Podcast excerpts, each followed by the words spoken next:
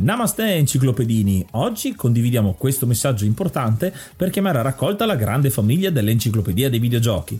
È passato ormai qualche anno dalla nascita del progetto e per continuare a creare contenuto abbiamo tanto bisogno di voi. Il computer con il quale realizziamo tutto il materiale dell'enciclopedia dei videogiochi, dal podcast alle grafiche, ai video, alle dirette, eccetera, dopo 12 anni di onorato e fedele servizio ci sta abbandonando con una rapidità preoccupante che ha reso quasi impossibile continuare a creare contenuti. Quindi, se volete, potete contribuire dandoci una mano andando su enciclopediadeivideogiochi.it e cliccando supporta il progetto. Ogni donazione ci permetterà di sostituire l'attrezzatura fondamentale e necessaria a tenere viva l'enciclopedia. Crediamo che l'unione faccia la forza ed in questo momento ne abbiamo proprio bisogno. Da 5 anni cerchiamo di regalare emozioni, condivisione, informazione su un tema a tutti noi tanto caro, i videogiochi. Grazie a voi potremo continuare a farlo senza il rischio di dover fermare tutto il nostro malgrado.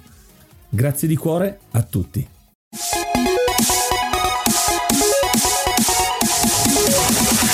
Namaste, benvenuti ad un nuovo episodio dell'Enciclopedia dei Videogiochi. Io sono Ace. E io sono Yuga e nel podcast di oggi parleremo di Death Race. La domanda di oggi, prima di cominciare, ve la facciamo. Conoscete questo gioco? Perché è un gioco di un bel po' di tempo fa, ha quasi oltre 40 anni tranquillamente, va per i 50, comincia ad andare molto in là. È un gioco particolare perché è una delle prime volte in cui si passa da un gioco elettromeccanico a qualcosina di più digitale. Lo vedrete quando vi descriveremo il gioco. Qual è il videogioco più vecchio che ricordate? Il videogioco più vecchio che ricordate? Non dite Pong perché quello lì è ormai un classico, ma un altro, magari uno di nicchia, perché siamo molto interessati ai videogiochi di una volta e oggi è una puntata anche speciale perché abbiamo un ospite. Infatti non siamo soli per scrivere questa nuova pagina dell'enciclopedia dei videogiochi riguardo questo gioco molto particolare. Abbiamo con noi Mike direttamente da Arcade Arcade Story, benvenuto. ciao ragazzi, ciao ragazzi. Grazie per avermi chiamato. Come state? Tutto bene? Molto bene, tu come stai? Bene, bene, direi, direi alla grande. Ci sono un sacco di progetti in piedi, quindi direi tutto alla grande. Abbiamo dovuto incastrare un bel po' di roba prima di finalmente trovarci per registrare una puntata insieme, però una delle prime cose era trovare il gioco. Ovviamente noi quando contattiamo gli ospiti gli chiediamo che gioco vuoi portare. Tu hai quasi immediatamente tirato fuori un Death Race. Come mai mai vuoi parlare di questo gioco? Ma sai, in realtà i motivi sono due. Il primo perché appartiene un po' a una delle chicche in possesso alla collezione di Arcade Story e quindi sono legato in maniera affettiva mm-hmm. a questo cabinato. E un'altra perché è stato il cabinato, diciamo, con cui ho fatto il battesimo del fuoco, perché è stato il primo cabinato di cui ho raccontato la storia in pubblico, perché l'abbiamo portato al febbraio 2020 al Nerd Show di Bologna Bologna, che è stato il mio battesimo del fuoco come membro di Arcade Story pubblicamente, e abbiamo portato proprio il cabinato di Death Race e io raccontavo la storia di questo cabinato, quindi è stato un po' un insieme di cose. E poi devo dirvi la verità, lo trovo estremamente divertente. Colgo l'occasione anche per ringraziare tutti quanti i nostri mecenati, i supporter che ci regalano e ci donano birre direttamente su Coffee, trovate il link nella descrizione di ogni episodio, grazie a tutti quanti, sia per quelli che hanno fatto il one off, quindi quindi una volta ogni tanto, sia per quelli che hanno deciso di impegnarsi con un euro al mese, che può essere poco, ma in realtà è tantissimo per noi perché veramente siamo molto molto contenti e vi meritate il nostro riconoscimento. Ringraziamo Coach, Tevio, Ark, Vanak, Growl, Lobby Frontali, Shiny, Tierra Tanmala, Alessio Drall, Stefano Laserra, Femix e K The Pianist. Siete sempre di più, spero che di volta in volta diventi una lista sempre più lunga perché sta venendo fuori veramente una bella famiglia di supporter e noi siamo stracontenti contenti e felici di questo nuovo progetto. Davvero molti spunti su cui parlare per questo gioco, ma prima ascoltiamoci un po' di musica.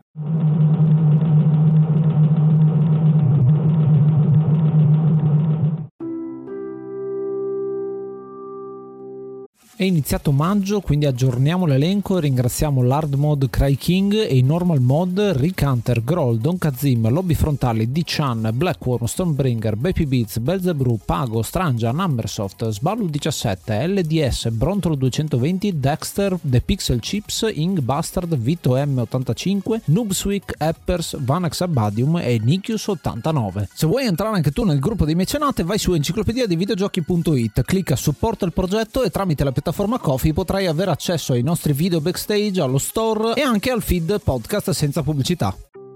Il gioco di oggi è Death Race, un gioco del 1976 sviluppato e pubblicato da Exidy ed è uscito unicamente per cabinati arcade. È un racing game molto atipico come potrete ascoltare da questo episodio, non tanto per le innovazioni di gameplay quanto per la controversia a partire anche proprio dallo sviluppo di questo gioco. Sì, Exidy è un produttore piccolino che ha fatto alcuni cabinati fino al 96, tra una cosa e l'altra, statunitense statunitensi, piccola come azienda e sono famosi ad esempio per Mousetrap o anche per Chiller che è un altro titolo abbastanza controverso, ma soprattutto per questo Death Race che ha una storia particolare che adesso vi raccontiamo anche il nostro ospite Mike ne sa molto di più di noi perché fuori onda ci ha detto che effettivamente questa macchina è il risultato un po' di un riciclaggio, ce ne vuoi parlare Mike? Sì, sì, diciamo che la Exidy con Death Race fece il canto del cigno perché poco prima di pubblicare questo gioco stava per fallire, quindi era lì, lì su, sul baratro. E così ragionarono un po' riverde- rivedendo dei vecchi progetti, presero in mano un cabinato che già esisteva, che non è che avesse avuto tutto questo successo e vollero riciclarlo, riciclarlo, solo che poi in corso d'opera si accorsero che gli interventi non tanto sull'aspetto estetico o diciamo hardware, se vogliamo dire, del, del cabinato sono stati significativi, quelli in ambito software invece invece sono stati più del previsto. Infatti, poi alla fine è uscito fuori un gioco che è molto distante da Destruction Derby, che è questo gioco della Exidy da cui è stato riciclato il progetto di Death Race. Quindi è stata un po' una scommessa. Croce delizia. Poi tu hai citato Chiller di, di Exidy. È un po' ritornare sulle orme perché eh sì. è un po' recidiva.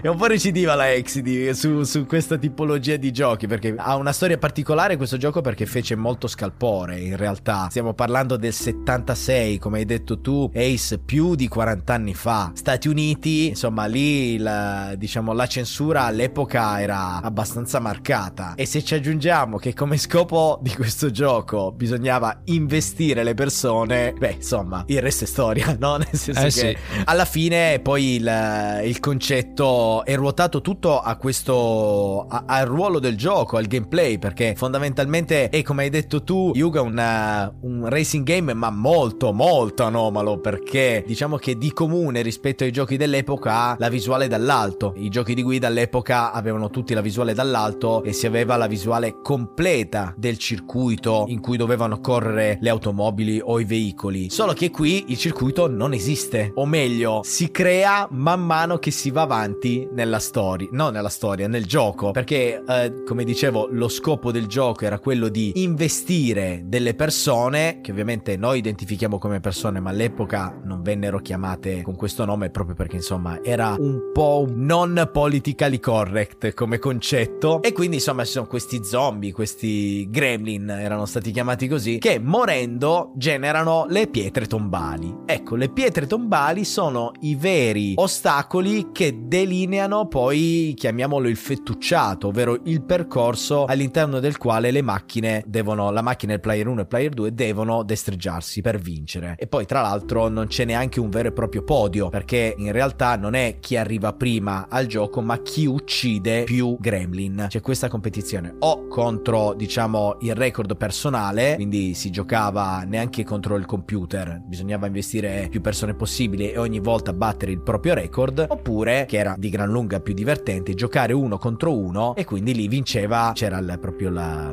la bagarre a chi riusciva a tirar sotto più gremlin possibile. A proposito della creazione di questo gioco, appunto eh, come Mike ha spiegato The Extraction Derby che è questo titolo del 75 la Exidy aveva venduto i diritti ad un certo punto a Chicago Coin per poter produrre fisicamente perché non avevano soldi per poter fare fisicamente le macchine e vendendo la licenza a Chicago Coin che ha prodotto Demolition Derby che è un altro gioco che non c'entra niente con il gioco che uscirà nell'84 se non mi ricordo male della Atari eh, è il gioco de- della Midway scusate scusatemi, gioco successivo Demolition Derby, però appunto loro producono queste macchine però falliscono immediatamente dopo. E quindi Exidy si trova nel momento in cui non hanno soldi per hanno giusto i pochi soldi della licenza per produrre un gioco ma non possono sfruttare la licenza di Destruction Derby e quindi si mettono al lavoro per cambiare questo titolo. La cosa interessante è proprio nel modo in cui hanno cambiato questo titolo perché la macchina fisicamente non ha una ROM non ha una scheda con il programma dentro ma è tutta logica discreta e quindi quello che hanno dovuto fare gli sviluppatori è proprio prendere e ricablare tutto quanto in modo che la logica ritornasse e per quello non è tanto diverso. La logica è sempre la stessa dello stesso gioco cambiano gli sprite chiamiamoli così che diventano leggermente diversi. Un'ottima idea ingegnosa insomma che poi li ha portati a successo e dal punto di vista del marketing come ha già citato Mike veramente ci sono andati giù duro per fare scalpore a quanto pare. Beh che poi è stata un po' la molla che ha fatto poi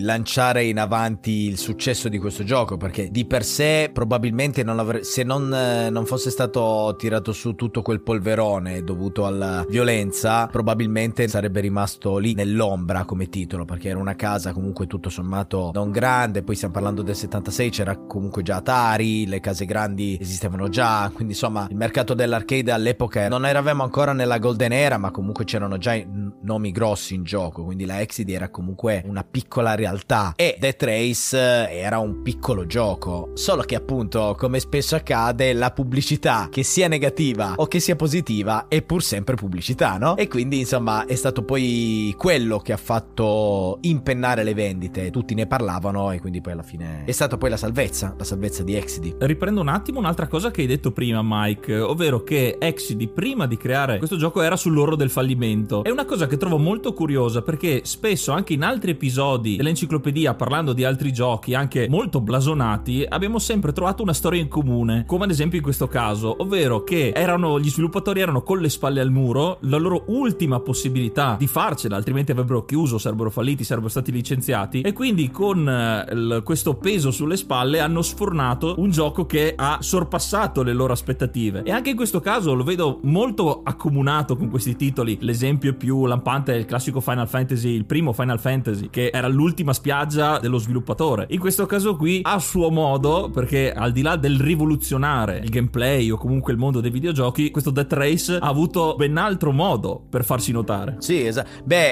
eh, come si dice mai sottovalutare la forza della disperazione eh? quindi cioè alla fine è un dato di fatto quando uno si trova le spalle al muro o fa una grande vaccata oppure fa un capolavoro. È vero, è vero, cioè, c'è tanto da tirar fuori dal profondo, diciamo che o è una cosa, la creatività che viene fuori o appunto dalle limitazioni oppure proprio dalla tensione di non potercela fare, di, non, di avere l'ultima possibilità. Devo dire che esatto. eh, sono stati bravi a creare un gioco che si chiama Death Race e magari qualcuno si ricorda Death Race 2000 che va citato, film del 1975 da cui però Exidy si è sempre distanziato distanziata. La trama, grosso modo, è simile, ci assomiglia parecchio, però in realtà non c'è sì. nessun collegamento diretto tra i due. No. Potrebbe essere, che ne so, una, anche una trovata da parte di Exidy per dire anche questo ci fa pubblicità, nel senso che magari il film l'hanno visto e gli piace anche il gioco. Però effettivamente ha senso che il gioco si chiami Death Race, non è che gliel'hanno messo completamente a caso e viene appunto spiegato col fatto che è un racing game, c'entra con la morte perché effettivamente uccidi dei gremlin o come è scritto in realtà non li uccidi ma li fai ritornare alla terra perché questo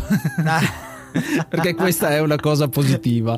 Sono riusciti a mascherarla in questa maniera. Devo dire che è una bella trovata. Che però, ovviamente, poi quando è andata al pubblico in breve tempo è stata riportata da diversi giornali in maniera molto approssimativa inizialmente. Addirittura c'erano delle falsità, insomma, che uscivano su quegli articoli. Però è stato tanto estremizzata questa cosa. Addirittura a noi ci fa ridere sì. oggi, dicevano questi investimenti, queste persone che muoiono è troppo realistico. E stiamo parlando di. Sì 8 sì, pixel sì, che compongono un essere umano che diventa vero, una croce. Però d'altra parte in quel periodo là era il massimo che il videogioco poteva proporre. Quindi giustamente come l'avvento del 3D per la prima volta nel videogioco ci sembrava la cosa più realistica del mondo. Vero. Comparato a quegli anni là è anche comprensibile. E un'altra cosa invece che non so se Exidy ha volutamente fatto come un'ulteriore strategia di marketing è che una volta partita tutta questa polemica con indagini o comunque un sacco sacco di articoli che denigravano o meno il gioco. Addirittura era uscito fuori che nonostante Exidi diceva sono dei gremlin, non c'entra niente con eh, gli umani o comunque con i, con i vivi, sì. saltava fuori che il titolo del progetto prima di prendere il nome Death Race era chiamato Pedestrian,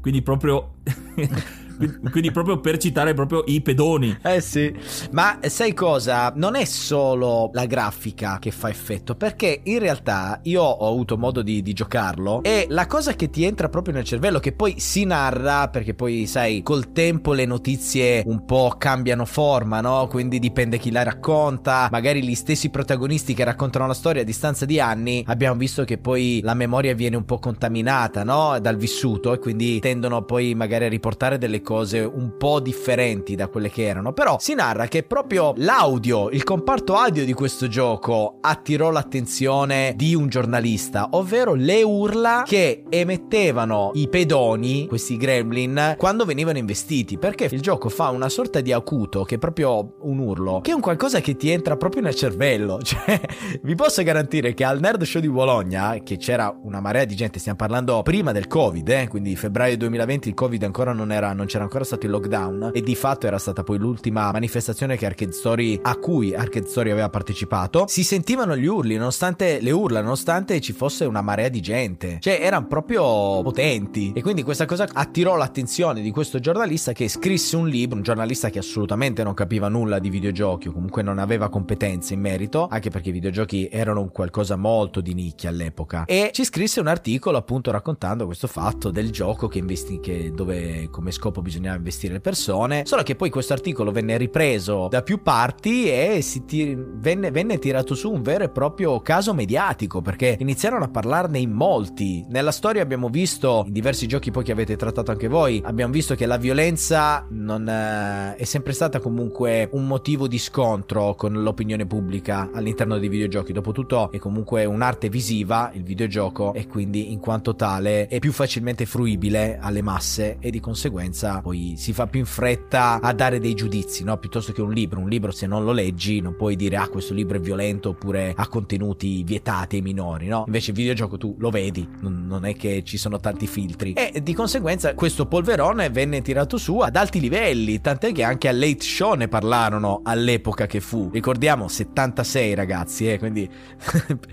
parecchio tempo fa, più vecchio di me sto gioco. Cos'altro? Addirittura vennero scomodati, diciamo, i pezzi grossi delle case che facevano videogiochi all'epoca, tra cui appunto Atari, che prese assolutamente le distanze, queste in base alle informazioni che io ho raccolto un po', prese le distanze da questo gioco dicendo che appunto i videogiochi, come dicevi tu Ace, dovevano simulare, perché questo fece Scalpor, dovevano simulare qualcosa di irreale, non dovevano simulare qualcosa che era realmente riproducibile. Sì, forse ti riferisci a una dichiarazione che è stata fatta da Nolan Bushnell, il patron di Atari Atari che io ho trovato sempre molto curiosa perché lui ha detto sì i videogiochi esatto. devono essere distanti eccetera eccetera e poi tipo un mese dopo è uscito Gunfight dove ci sono Beh, dell'Atari sai... dove, dove, due cowboy si prendono a pistolettate però eh no eh, sai ma in realtà la, la questione è che comunque Nolan è comunque un uomo d'affari. Eh sì. No no sì e sì quindi ma... cioè lui a tutt'oggi insomma sapete io ho avuto il piacere di, di parlarci di intervistarlo e comunque parlandoci ancora oggi a distanza di più di 50 anni, lui adesso boop, credo abbia sulla settantina abbondante, comunque si percepisce che è un uomo d'affari, eh sì, cioè sì, è un sì. ingegnere ma è proprio uno che è un imprenditore, ecco, un imprenditore. E quindi dove c'è odore di soldi poi lui si lancia subito. E quindi insomma però buttarono parecchia,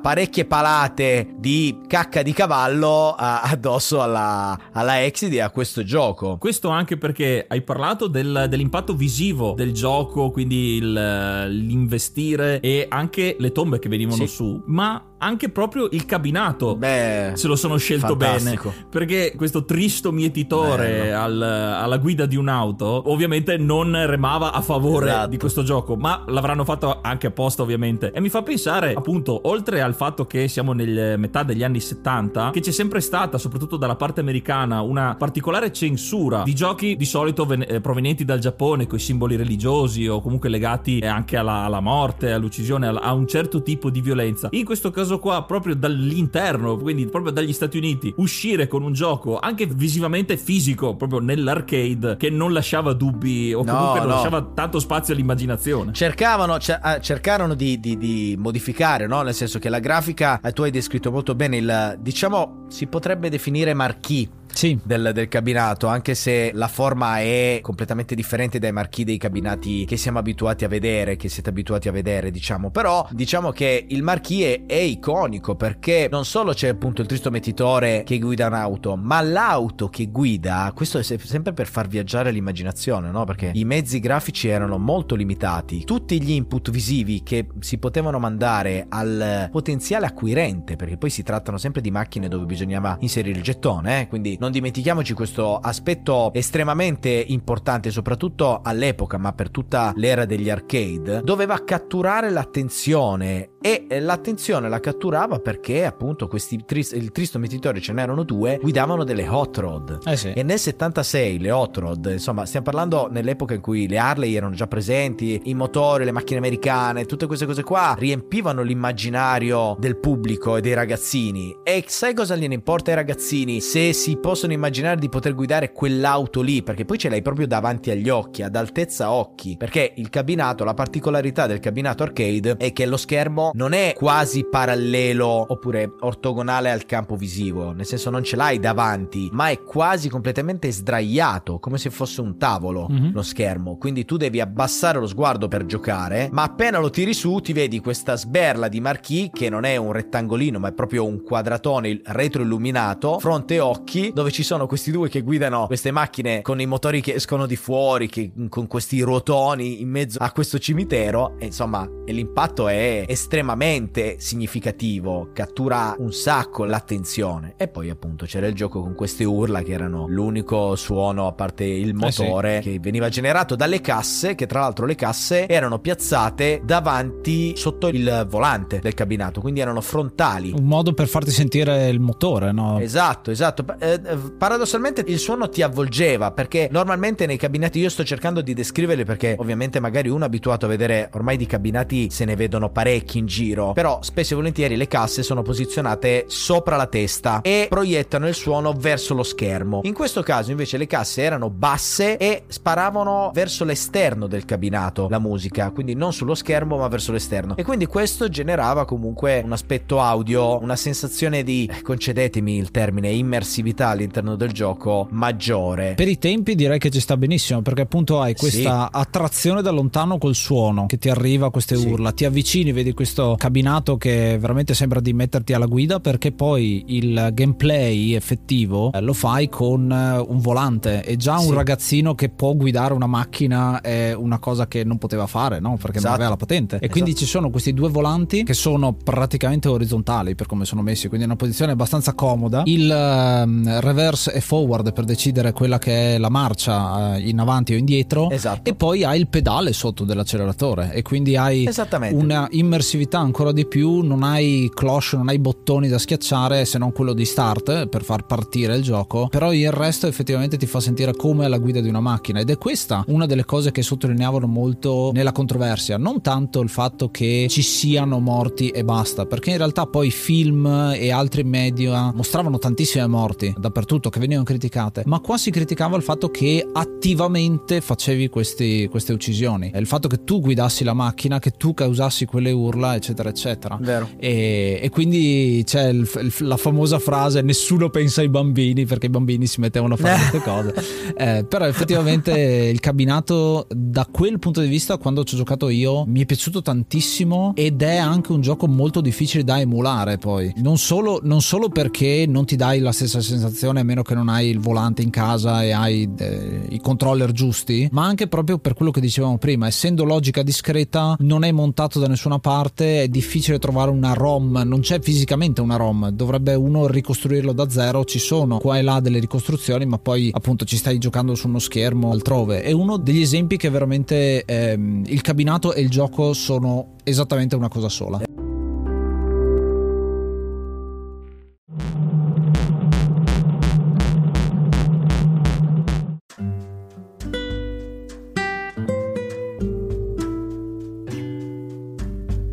Iscriviti al canale YouTube at ed videogiochi dove puoi trovare la versione video del podcast, estratti, short e tanto tanto altro ricordiamo che lo schermo era un tubo catodico bianco e nero, cioè non era neanche a colori, quindi voglio dire, era veramente, cioè bisognava veramente lavorare di immaginazione. E un altro aspetto interessante è stato abbastanza ripetuto è il fatto del volante. Noi oggi siamo abituati al volante che non gira a 360 gradi. Invece lì il volante nel gioco faceva proprio una rotazione, c'era una madrevite che quindi girava, girava senza fine, un po' come nei giochi poi tipo Super Sprint sprint, quindi che, che, dove la macchina tu per fargli fare le curve dai proprio, fai andare il volante in maniera libera facendolo ruotare. Si fai la girella praticamente.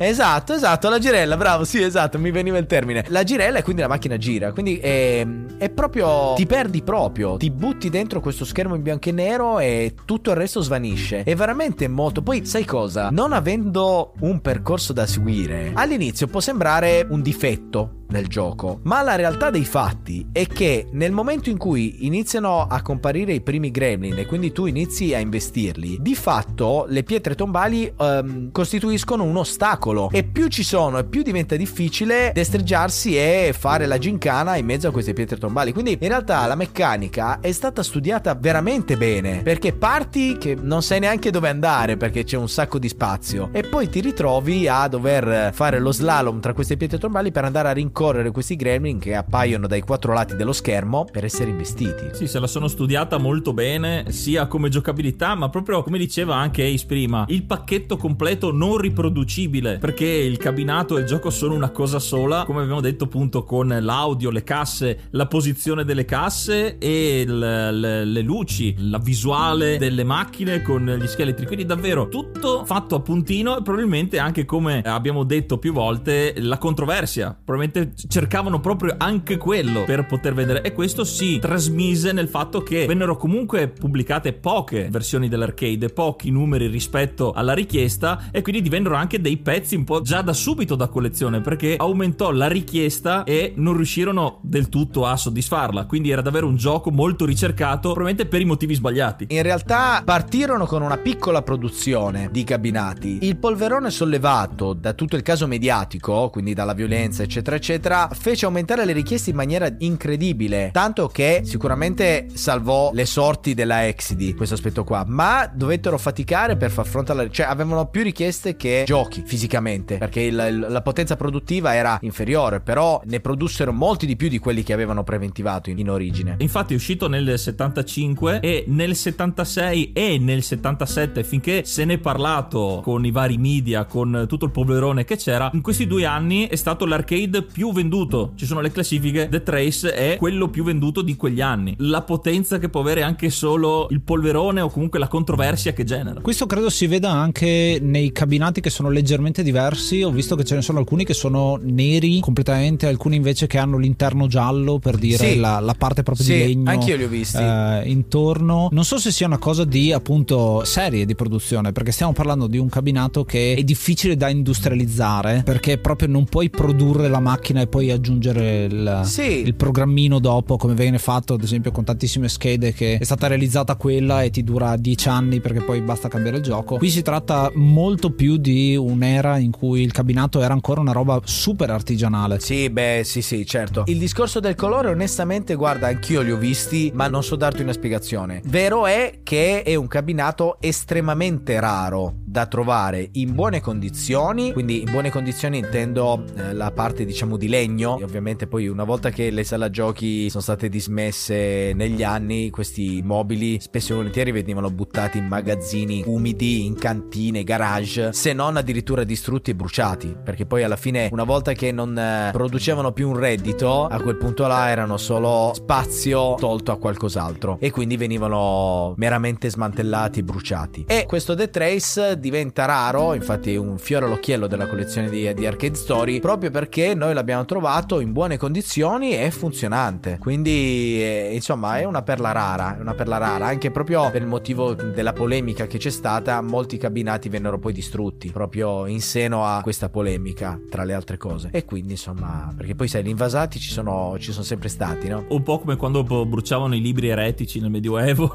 eh, sì, sì, sì, sì, sì, sì. Meno queste sono le notizie che, che ho raccolto nel tempo. Una cosa importante che poi si ripete quando tu parlavi Ace della o come anche tu Yuga del, del discorso della non riproducibilità del gioco staccato dal cabinato. Molti cabinati arcade non sono emulabili in maniera adeguata. Sì, magari col MAME si possono giocare sulle varie console, su PC eccetera eccetera, ma l'esperienza che ti può dare il cabinato dedicato su quel gioco lì è un'esperienza che non puoi riprodurre in ambito domestico con le macchine che si possono trovare adesso su internet o proprio giocando col PC. Quindi era proprio una caratteristica che si rivede su diversi videogiochi arcade, quella proprio di generare un, un gioco che sia apprezzabile solo e esclusivamente sul cabinato originale. Mi viene in mente Battlezone, ad esempio. Sì, vero, vero. Io ti faccio un'altra citazione perché recentemente ho dovuto fare una recensione a riguardo con molto piacere. Era il cabinato quello di Kenshiro, il Fighting ah, Mania. Sì, sì, sì. Quel certo. cabinato lì, immaginarlo riprodotto, si può emulare eh, sì. il gioco, ma effettivamente senza quel controller in cui devi prendere a pugni il cabinato non è la stessa cosa. Non ha ovviamente. senso, puoi, esatto. Puoi vederlo. L'unica maniera che ho visto riprodotto decentemente è in un gioco mobile che è stato ah, fatto sì, recentemente da un italiano che si chiama Gigi il Guerriero, quindi non c'entra niente, è un videogioco parodia in quel caso, ma prende le meccaniche di Fighting Mania che nella versione mobile hai un po' la sensazione, ma ovviamente è un'altra cosa, ecco. Sì, perché tappi lo schermo. Sì, sì, ci eh sta. Sì. Beh, effettivamente ha senso, così potrebbe anche avere senso. Ma sai, ma ce n'è veramente tanti, anche che ne so, Mad Planet, ce n'è veramente tanti dove ci sono degli accrocchi sul cabinato, un miscuglio tra che ne so, lo spinner e il joystick piuttosto che la cloche, piuttosto che una leva particolare. Sì, ma anche, anche la trackball di, di... Esatto, la trackball di Centipede ad esempio, sì. eh, o di Marble Madness per dirne una, Missile Command. Cioè, sono, sono, sono cose, esatto, sono son cose che eh, a casa sì ci sono i controller, però la trackball per dire, la trackball che si usa, che si vede su diversi arcade stick, eh, non è la stessa cosa. Eh, sono sempre dell'idea che l'arcade originale, niente, non c'è niente da fare, bisogna, bisogna provarlo, bisogna provarlo. Se si ha la possibilità ovviamente. Adesso tiro un po' acqua al mio mulino ovviamente.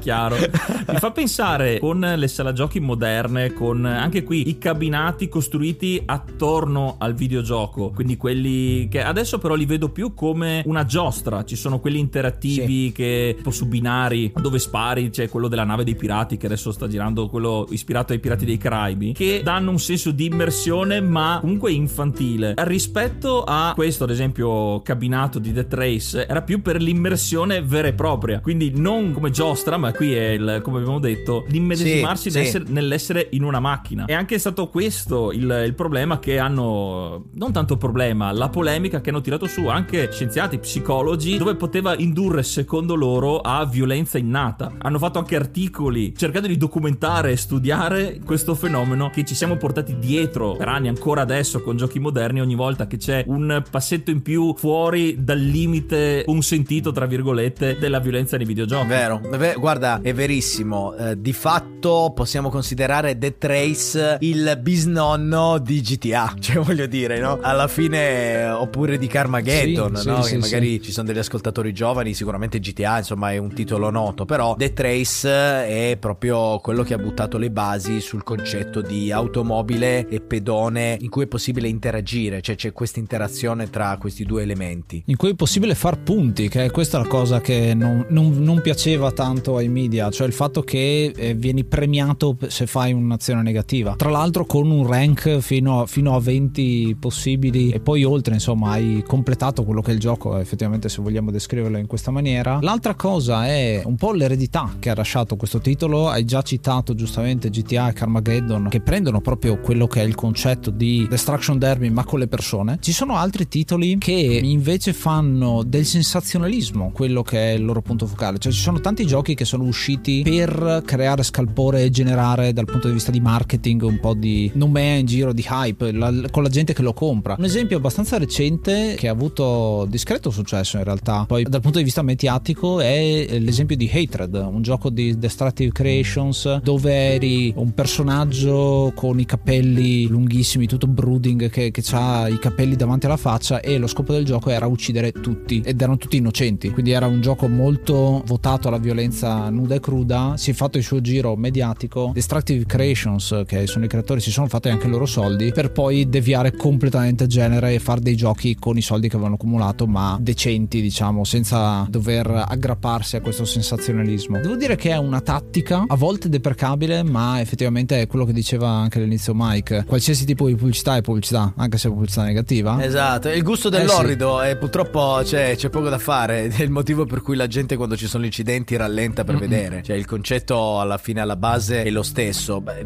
poi tra l'altro diciamo che il, il discorso della violenza The Trace è proprio un esempio incredibile e è ciclica, no? Perché comunque c'è sempre stata nella storia dei videogiochi un gioco che ha sollevato l'opinione pubblica e che quindi ha, insomma, ha mosso gli animi, ha smosso gli animi. Non contenta la Exidi, cosa ha fatto un po' di anni dopo? Un bel po' di anni dopo, ha tirato fuori un gioco splatter che non si capisce come sia possibile che sia arrivato anche in Italia perché le regole ormai della, diciamo, della censura erano già presenti. Sto parlando di Chiller. Io forse il gioco arcade che mi rifiuto di giocare. Tra tutti quelli che abbiamo, Story ha una collezione ormai. Antonio, voi sapete, voi lo conoscete, voi sì, sì. avete visto il nostro magazzino. Si è lasciato prendere la mano, ormai abbiamo superato le 400 unità. Ma Chiller è proprio uno di quei cabinetti che personalmente, anche se è acceso, non mi avvicino per niente. Perché mi fa proprio schifo. Ma non il gioco, in... cioè, non giocarci, mi fa schifo il tema del gioco. Perché spappoli le persone. È una cosa con il fucile. E questa famosa asticella che eh, continuiamo a dire che man mano che viene raggiunta si alza un pelino di più finché qualcuno non osa andare un po' più in là. È vero. Con, anche con i giochi moderni, non solo nei videogiochi, perché adesso facendo anche l'esempio dei film o anche solo delle serie tv che vanno tantissimo, anche solo il fatto di avere una componente violenta o comunque che stupisce, che fa un passetto in più in quella direzione, genera comunque attenzione. Le serie diventano famose poi sono dei fuochi di paglia, si bruciano in un attimo, sono dei fuochi d'artificio, però loro lo fanno, come ad esempio Squid Game che ha avuto un successo immediato e adesso già comincia a essere nel dimenticatoio, oppure anche nella musica, citando il metodo che ha descritto Ace, degli artisti o de, comunque dei produttori che fanno un album particolare che fa scalpore per un determinato motivo che può essere un genere completamente diverso o i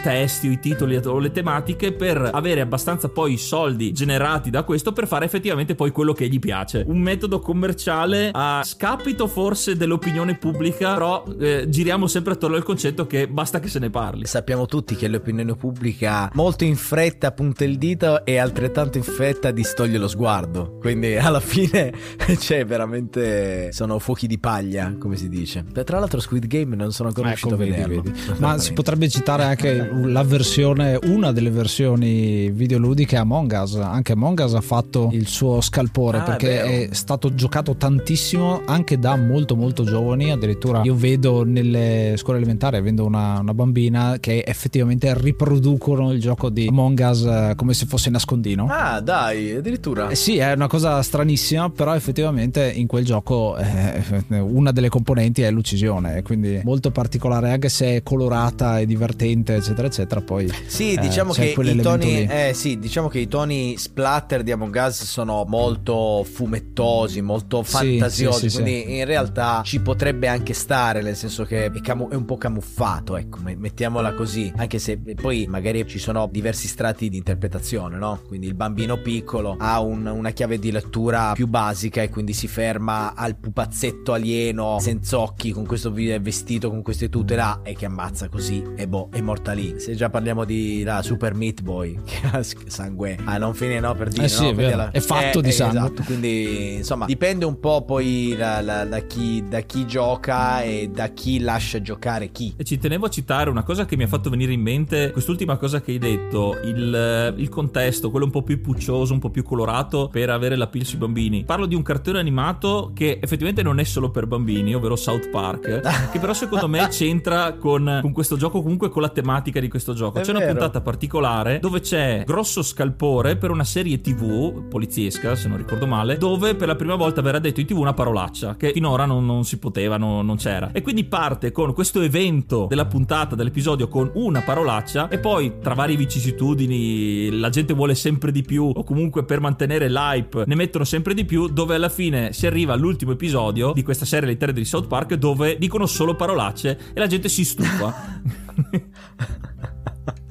Madonna, hai tirato fuori eh beh, South Park, veramente. Effettivamente ci sono delle analogie incredibili. E poi, dopo tutto, South Park moriva ogni, ogni puntata moriva, moriva Kenny. Quindi voglio dire, hai, hai, fatto un esempio. È proprio l'esempio dell'asticella. È proprio l'esempio dell'asticella, questo Yuga. Comunque, abbiamo finito di parlare un po' del gioco. Direi che possiamo tirare un po' le conclusioni. Parleremo ancora di violenza nei videogiochi, magari in separata sede, semplicemente perché è un argomento molto ampio e ha bisogno di tanto spazio. E quindi ci vediamo tra poco dopo un po' di musica.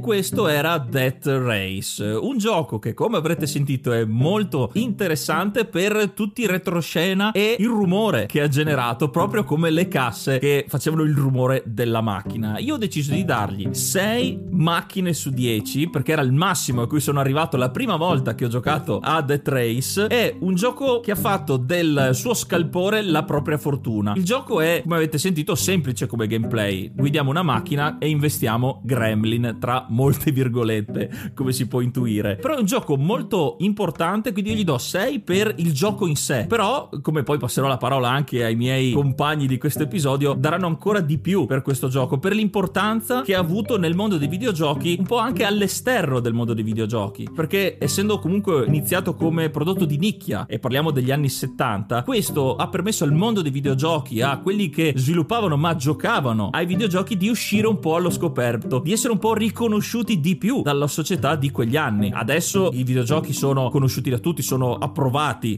eh, sono mainstream, quindi tutti quanti veramente conoscono il mondo dei videogiochi, chi più chi meno, ma in questo caso qui l'importanza, penso, forse maggiore, non tanto anche per lo scalpore della violenza, è che se ne fosse parlato e quindi si fosse in un certo senso eh, avvicinata all'opinione pubblica per quanto negativa, visto il, il soggetto del gioco, proprio al mondo dei videogiochi, quindi importante proprio da quel punto di vista. E tu Ace invece cosa ne pensi? Io ho intenzione di dare 7 pixel a questo gioco su 10, che sono quelli che formano la croce praticamente, perché ce ne sono pochissimi e va bene così. È un gioco figlio del suo tempo, 76, che ti fa veramente immedesimare in quel periodo giocandoci dal vivo. Oltre al fatto che abbiamo appunto elogiato il cabinato, elogiato il gioco, credo che il valore storico che ha, che ha appunto detto Yuga, viene accentuato anche giocandolo di persona. Giocandolo di persona ti senti come un ragazzino che ci giocava nel 76. Quindi è un po' rivivere quello che adesso potrebbero essere i vostri genitori o i vostri nonni, addirittura in alcuni casi. Questa cosa mi ha fatto molto pensare a quello che è il valore culturale del videogioco e quindi questo gioco si merita sicuramente la sufficienza, qualcosina in più per il valore che ha appunto all'interno del medium in generale. È un po' come quando uno va a vedersi un film muto ma, ma se lo guarda e poi rimane affascinato perché sta venendo riprodotto dalla macchina da presa che fa quel rumore caratteristico che senti insomma la rotazione della pellicola. Sono quelle sensazioni che non fanno parte della nostalgia per forza, ma fanno parte proprio della, dell'archiviazione storica, della cultura, ecco, della diffondere la cultura del videogioco che secondo me ci sta tantissimo perché poi conoscendo questo tipo di giochi riesci a vedere i giochi moderni in una maniera, in un'ottica completamente diversa, perché appunto si parte dalle basi per poi andare a costruire, ad evolvere, è una medium in continua evoluzione questo, quindi va benissimo studiare studiare il passato. E tu, Mike, cosa ne pensi? Eh, devo dirvi, ragazzi, io forse sono un po' di parte, un po' perché eh, tu hai citato la storia, no? Arcade Story racconta la storia dei videogiochi e dopo tutti, tutti i videogiochi che giocano oggi i ragazzi sono partiti da quello che è nato in sala giochi, fondamentalmente. Io però a Death Race do ben 8 pietre tombali, perché in realtà Death Race è un'esperienza. Death Race è un'esperienza estremamente diversa, se vissuta ovviamente su cabinato originale. È estremamente divertente, nonostante sia basica come esperienza, perché voglio dire, il gameplay è veramente elementare, molto elementare, ma allo stesso tempo è tanto elementare quanto divertente giocando in due. Quindi si innesca una vera e propria gara tra player 1 e player 2 che è eh, diciamo galvanizzata dal fatto di appunto di investire questi, questi omini nello schermo, questi omini in bianco e nero e vedere tutte queste lapidi che saltano fuori è veramente estremamente divertente. Mi collego al discorso che avete fatto voi sull'aspetto storico. Non da meno il, il voto tiene conto anche di tutto quello che si è portato dietro la storia, la storia di, di questo videogioco qua. Anche se devo dirvi con tutta onestà che giocandoci per la prima volta, nonostante eh, quando ci ho giocato io paradossalmente ho raccolto tutte le informazioni su questo gioco prima di vederlo realmente, no? Perché sapete, io non sono in loco dove abbiamo noi la, la sede principale di Arcade Story, ma sono diciamo la costola distaccata, la, la costola piemontese di, di, di Arcade Story. Però eh, effettivamente sono riuscito ad apprezzarlo anche senza farmi condizionare da, dall'importanza storica di questo gioco, perché io proprio l'ho trovato estremamente divertente, ma, ma tanto, e quindi questo è il motivo per cui do questo, questo bel voto.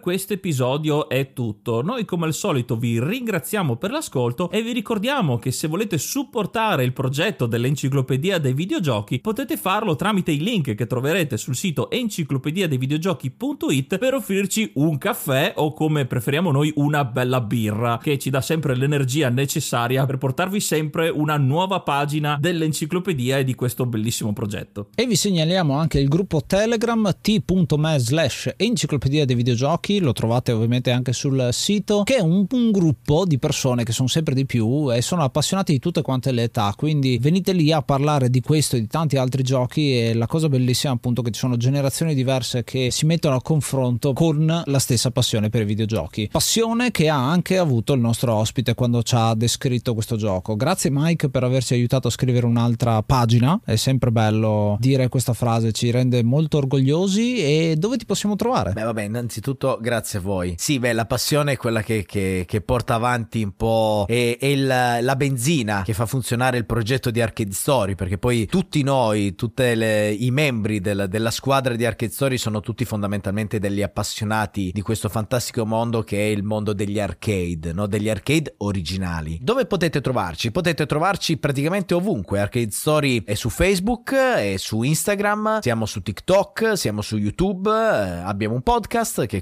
conduco io. Quindi se scrivete Arcade Story potete liberamente accedere a, a tutti i nostri, i nostri canali. Cioè abbiamo un gruppo Telegram, eh, insomma, siamo un po' ovunque, siamo un po' ovunque, come il prezzemolo. bene, bene, troverete ovviamente il link da cliccare, almeno uno eh, in descrizione, poi vediamo di smistarvi eh, a vedere tutte le cose interessanti che produce Arcade Story. Ragazzi, dimenticavo di dirvi una cosa, così vi lascio proprio con la chicca delle chicche, che questa cosa qua, insomma, l'ho avuta da fonti certe certe ed estremamente vicine alla Exidi. Nei giorni nostri, o meglio, un po' di anni fa, quando Romero, John Romero, fondò la ID Games, la ID Software, andò in banca a versare, insomma, aprire il conto per la software house, quindi diciamo la nascita dell'ID. E parlando con la cassiera, c'era questa cassiera in banca, e la cassiera dice, ah, ma eh, come mai decide di aprire un conto? E, detto, e Romero rispose, ma eh, ho aperto una, una società, una software house, faccio videogiochi. Sapete cosa gli ha risposto la moglie in banca? Le ha detto: Ma dai, pensa un po', mio marito lavorava per un'azienda che faceva, programmava dei videogiochi per un'azienda di videogiochi. E allora Romero dice: Ma dai, e quale azienda? E la commessa della banca gli rispose: La Exidi. Quindi è proprio la chiusura dell'avventura Exidi. Che eh, dopo, dopo tutta la, diciamo, la, la salita e la discesa, poi alla fine il mondo è veramente piccolo, no? E quindi c'era questa curiosità. Noi ci riascoltiamo al prossimo episodio e ascoltate l'enciclopedia dei videogiochi. Io sono Ace. Io sono Yuga. E io sono Mike di Arcade Story. Namaste and be brave. Fow, fow,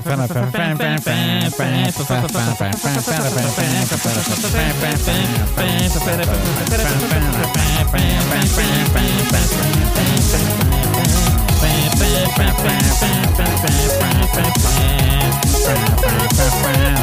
Yeah.